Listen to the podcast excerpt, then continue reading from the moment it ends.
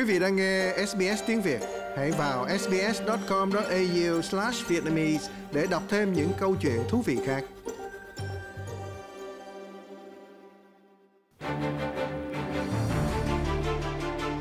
Lê Tâm và tạp chí nước Úc trong tuần xin chào quý vị, xin chào nhà báo Lưu Dân. Vâng, xin thân chào Lê Tâm và xin kính chào quý vị. À, thưa anh Lưu Dân, à, cho em hỏi vui tí là cuối tuần này đi chơi anh có mặc áo màu tím không? À, ý em á là anh có phải là fan hâm mộ của nữ hoàng Elizabeth không ạ? và vâng, ờ, cái ờ, tôi là một cái fan hâm mộ rất hâm mộ nữ hoàng Elizabeth đệ nhị vì nhiều cái lý do khác nhau. Có thể là không có, có giống như những cái lý do của những người khác nhưng mà ít ra bà là một cái một cái nhà lãnh đạo nói một cái cách rất là là biểu tượng như vậy. Thì có một cái thời gian trị vì rất là lâu dài. Có thể nói là bà là một cái người đứng đầu một cái vương triều à, lâu nhất từ trước đến nay không những ở Anh mà còn ở cả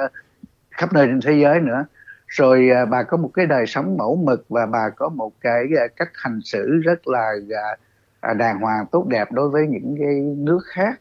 À, còn cái chuyện mà à, tôi có mặc màu tím hay không?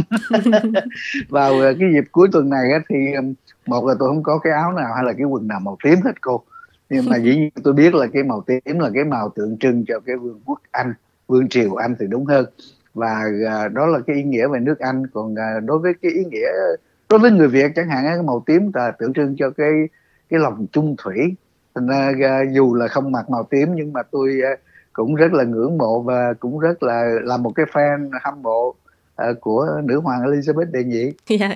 À, thưa anh Lưu Dân, vậy thì à, hôm qua đó ngày thứ năm là mở màn của 4 ngày lễ hội tại Anh à, để mà kỷ niệm lễ Bạch Kim, à, tức 70 năm trị vì của nữ hoàng Elizabeth đệ nhị. Và tại nhiều nơi ở Úc thì có rất là nhiều tòa nhà trong cái dịp lễ hội Vivid Sydney là đã được thắp sáng bởi màu tím thủy chung đó. Và Tâm định hỏi anh là ngày mai anh đi chơi thì anh có định mặc màu tím hay không đó. Thì à, nhưng mà theo anh đó, theo cái quan điểm của anh với tư cách là một nhà bình luận về cái đời sống hiện nay của Úc đó, thì anh thấy ý nghĩa của hoàng gia nói chung hoặc là hình ảnh của nữ hoàng nói riêng thì cái vai trò đó nó còn quan trọng trong cái văn hóa và trong những cái hoạt động của người Úc như thế nào ạ? Vâng, à, người ta có thể nói rằng là à, nước Úc trong thực tế đó đã là một cái à, quốc gia độc lập từ lâu rồi.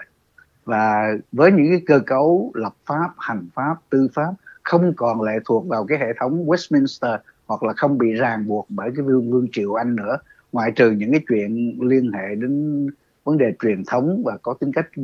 nghi lễ và thủ tục mà thôi người úc ngày nay với cái sự thay đổi nhanh chóng ở trong cái thành phần dân số chúng ta biết nước úc là một cái ờ, quốc gia đa văn hóa đa chủng tộc. Và với một cái không gian địa chính trị nó quá xa cách với uh, vương triều anh thì ờ, cái sự lệ thuộc hoặc là cái cái sự ràng buộc lịch sử đó nó không còn uh, sâu đậm như là ở trong thế kỷ trước nữa. Mặc dù rằng là nhiều người vẫn giữ cái sự kính trọng và yêu mến nữ hoàng. Ở đây chúng tôi tôi xin nhấn mạnh là cái nữ hoàng chứ không phải là hoàng gia.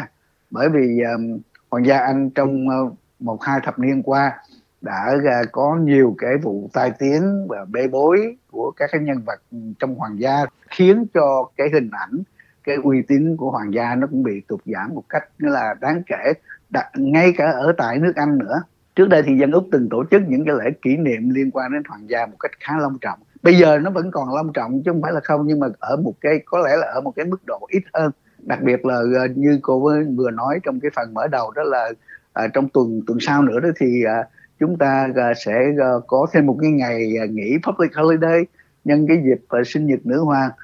Đó cũng là một trong những cái lý do mà tôi hâm mộ nữ hoàng đó cô. Yeah, và yeah. và trong nhiều thập niên qua đó thì cái bài quốc ca của úc là cái bài God Save the Queen.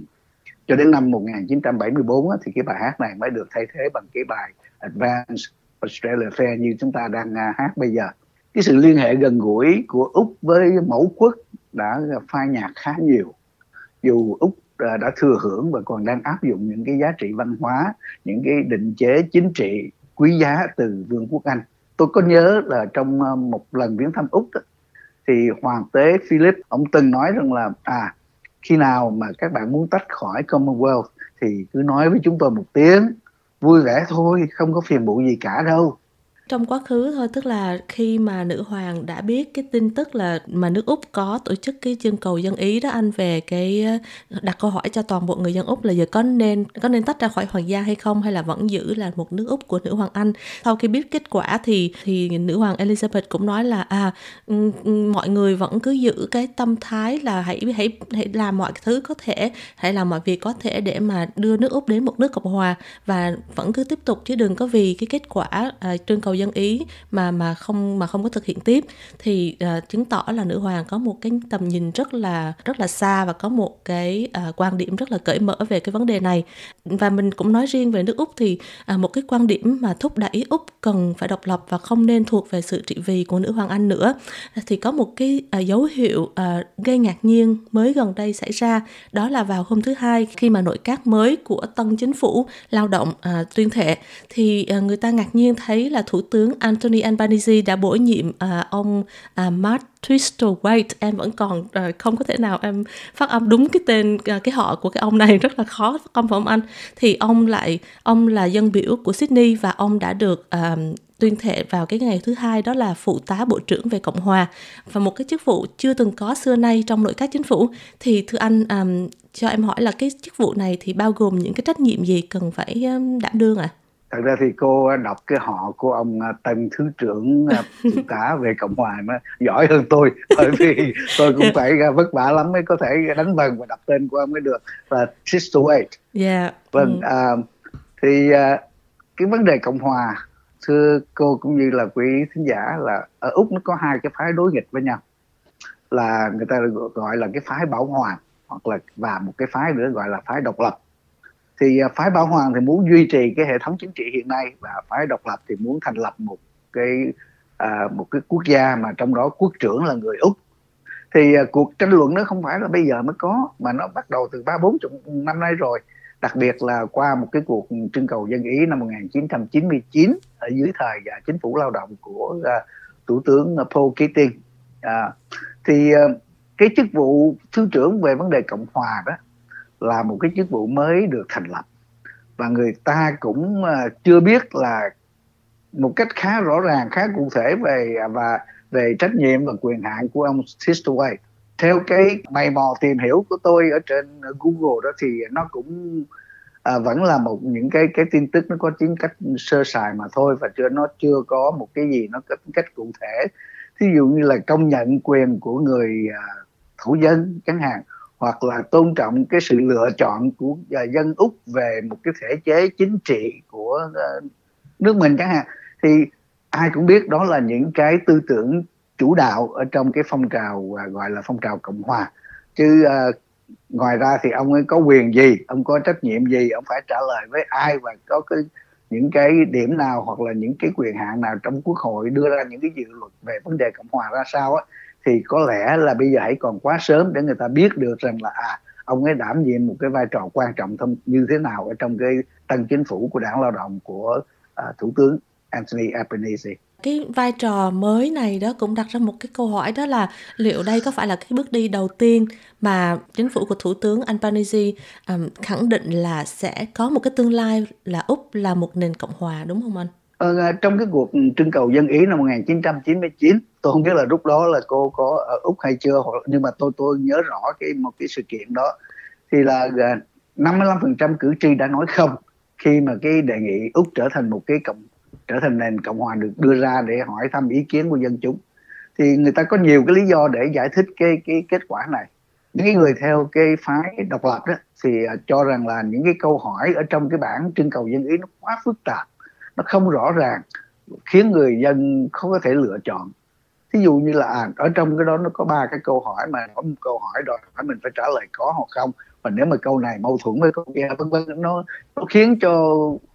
người úc nó nó không có một cái sự rõ ràng hoặc là cụ thể để mà để mà chọn lựa hay là để mà trả lời những cái câu hỏi như vậy. Và đây là cũng là lần đầu tiên mà uh, trưng cầu dân ý về cái vấn đề này cho nên Ờ, cái chuyện mà nó thành công á, thì nó có khó có thể mà mà đạt được. Nhưng mà bây giờ thì trở lại cái vấn đề hiện nay chúng tôi thấy là ông Albanese thì trước đây cũng đã từng phát biểu rằng là ờ, nước Úc sẽ chuyển đổi sang chính thể cộng hòa và đó là cái chuyện tất yếu. Nhưng mà ông ấy không đề cập đến cái chuyện này khi mà ờ, vận động tranh cử trong cái cuộc bầu cử liên bang vừa rồi. À, chúng tôi thấy rằng là trong cái lịch sử đương đại của nước úc thì ít nhất có ba vị thủ tướng đã bày tỏ cái quan điểm ủng hộ của họ về cái chuyện nước úc trở thành một nền cộng hòa. Đó là à, thủ tướng Paul Keating của đảng lao động, thủ tướng Malcolm Turnbull của đảng tự do và bây giờ là thủ tướng à, Anthony Albanese. Tôi phải mở ngoặt để nói thêm về cái chuyện thủ tướng Malcolm Turnbull. Bởi vì trước khi trở thành thủ tướng của úc ông là chủ tịch của phong trào cộng hòa úc. Nhưng mà đến khi ông trở thành thủ tướng thì ông vì cái vai trò lãnh đạo quốc gia và vì cái cái quan tâm đến cái sự đoàn kết của của dân chúng á, cho nên ông không nêu ra cái không nêu cái vấn đề này trong cái thời gian như là cầm quyền của mình. Thì uh, nó sẽ có thể là gây nên những cái xung đột nội bộ ở trong đảng tự do hoặc là có thể là những cái vấn đề khác nó chiếm ưu tiên hơn ở trong cái thời kỳ ông uh, cầm quyền chẳng hạn. Thì uh, riêng ông uh, Tistoway uh, thì trong nhiều cái cuộc phỏng vấn hôm hôm qua hôm thứ năm vừa rồi uh, ông cho rằng là khi mà nữ hoàng băng hà thì à, sẽ là cái thời điểm thích hợp để bắt đầu đưa nước úc đến một cái nền à, cộng hòa. Bởi vì ông cho rằng là à dân úc chúng ta có muốn một ừ, ông thái tử sạc lên làm à, hoàng đế hay không? Hoặc là chúng ta có đủ trưởng thành chưa, đủ độc lập chưa để mà có thể, nghĩa là lựa chọn một cái người quốc trưởng chính là người úc của chúng ta? Hoặc là là bây giờ thì có thể là 70 năm trị vì rồi đó. Và bây giờ thì tuổi đã cao, sức đã mỏi đó thì liệu rằng à, có phải là khi mà à, nữ hoàng Elizabeth đệ nhị không còn nữa đó, thì đó có phải là cái thời điểm mà chúng ta à, chuyển đổi cái cái chính thể của mình sang nền cộng hòa hay không? Mặc dù rằng là chúng ta rất là tôn trọng và à, và yêu mến à, bà vì đã à, làm một là cống hiến gần như là cả đời của mình cho một cái một cái sự thịnh vượng chung của cái à, vương quốc Anh trong đó có Úc. Với cái sự bổ nhiệm à, thứ trưởng cộng hòa của tân chính phủ thì những cái phản ứng của phe đối lập à, tức là liên đảng cũng như là những cái phái bảo hoàng như anh nói thì như thế nào ạ? À? chúng ta thấy là à, trong suốt lịch sử hơn 200 năm lập quốc từ ngày à, cái gọi là cái đệ nhất hạm đội đổ bộ lên cái hòn đảo châu lục này đó thì chưa hề có một cái ngày nào mà úc thoát ra khỏi cái chiếc bóng của vương triều anh cả nói chung là và vì vậy người ta thường có cái câu nói đùa rằng là và và rất là đúng rằng là à, vương triều anh là là mẫu quốc của của nước úc. Vì vậy cái sự đoạn tuyệt với một cái truyền thống lịch sử và văn hóa à, lâu dài như vậy sẽ là một cái quyết định rất là khó khăn. Chứ không phải là anh nói là đùng một cái à tôi lấy cái kéo tôi cắt cái rụp rồi tôi sẽ không còn à, à, liên hệ gì với London hoặc là liên hệ vì gì đến hoàng gia Anh hoặc là liên hệ gì đối với à, những cái nước thuộc cái khối Commonwealth còn lại cả. Và đó cũng là cái lý do mà những cái người thuộc cái phái bảo hoàng cho rằng là à cái vấn đề mà ông à, cái vấn đề bổ nhiệm cái chức vụ à, thứ trưởng đặc trách về nền cộng hòa của thủ tướng Albanese là một cái à, một cái sự ừ, phản bội lại lịch sử hay là đúng hơn là một cái một cái tác vào mặt của vương triều Anh từ cái xứ uh, miệt dưới này chẳng hạn thì uh, cũng có người cho rằng là à đây là một cái một cái quyết định hay là một cái một cái quyết định nó đáng buồn và và rất là cẩu thả của một uh, một cái chính phủ mới lên như vậy. Và đó là những cái phản ứng dễ, dễ hiểu mặc dù rằng là cái phe dân chủ hoặc là cái phe mà ủng hộ cái phong trào cộng hòa đó vẫn cho rằng là à sớm muộn gì thì nước úc cũng sẽ trở thành cái nền cộng hòa thì tại sao chúng ta không có một cái sự bắt đầu ngay bây giờ? Ừ, yeah. À, vậy theo anh nếu như đó là liên đảng tức là nếu mà liên đảng cầm quyền thì cái sự thúc đẩy nó có nhanh chóng hay là nó có vội vã nó có sai thời điểm cái thời điểm người ta đang à, chào chúc mừng nữ hoàng như vậy thì lại bổ nhiệm một cái nhân vật như vậy thì nếu mà liên đảng cầm quyền thì họ có làm cái điều tương tự không anh? Thật ra thì ông à, Albanese cũng đã nói rằng là chính phủ lao động sẽ không vội vàng tổ chức một cái cuộc uh, trưng cầu dân ý trong cái nhiệm kỳ đầu tiên của ông À, mà có thể là cái, là nhiệm kỳ sau hoặc là nhiệm kỳ sau nữa. Thì tùy theo cái ờ, cái, những cái cuộc thăm dò hay là những cái những cái ờ, lòng dân như thế nào mà thôi. Chứ không phải là ông thành lập một cái ờ, một cái chức vụ như vậy để để ngay trong cái nhiệm kỳ này để mà có thể là, thực hiện cái điều đó ngay. Bởi vì cái kinh nghiệm cũng cho thấy rằng là bất cứ một cái cuộc trưng cầu dân ý nào không có một cái thời gian chuẩn bị kỹ, không có những cái sự sửa soạn à, tâm lý cho người dân cũng như là à, có những cái phong những cái cái đợt mà gọi là phổ biến thông tin hoặc là giáo dục cho dân chúng một cách kỹ càng nó sẽ đưa đến cái sự thất bại mà thôi. Còn à, đối với liên đảng chẳng hạn thì à, có thể nó là một cái đây cũng là một cái điều mà họ có thể cũng đã gây bất ngờ cho họ khi mà ông Anthony Albanese công bố một cái hay là bổ nhiệm một cái chức vụ như vậy. Và bây giờ người ta cũng chưa thấy rằng là liên đảng uh, đã có những cái phản ứng gì à, với cái điều này? Mặc dù rằng là theo cái, những cái thăm dò của cái phong trào cộng hòa úc đó hiện nay thì chỉ có khoảng 73% à, dân úc à, ủng hộ cái cái khuynh hướng úc sẽ chuyển đổi cái thể chế thành một cái nền cộng hòa quay lại với à, cộng đồng của chúng ta là những di dân gốc Việt thì theo anh nếu như có một cái cuộc trưng cầu dân ý xảy ra về vấn đề này thì anh nghĩ những người Úc gốc Việt sẽ ngã theo hướng nào ạ? À? Họ có ủng hộ một nước Úc Cộng hòa hay không hả anh? à, cái chuyện này thì không ai nấy giữ coi bởi vì à, quyền lựa chọn là của từng người tuy nhiên à, những cái người gốc Việt cũng như là những cái di dân thuộc nguồn gốc không phải là người Anglo-Saxon đó thì không có một cái mối liên hệ lịch sử và văn hóa đậm đà với vương quốc Anh. Cho nên họ có thể nhìn à, họ có thể muốn nhìn thấy một cái nước Úc cộng hòa độc lập và tự chủ.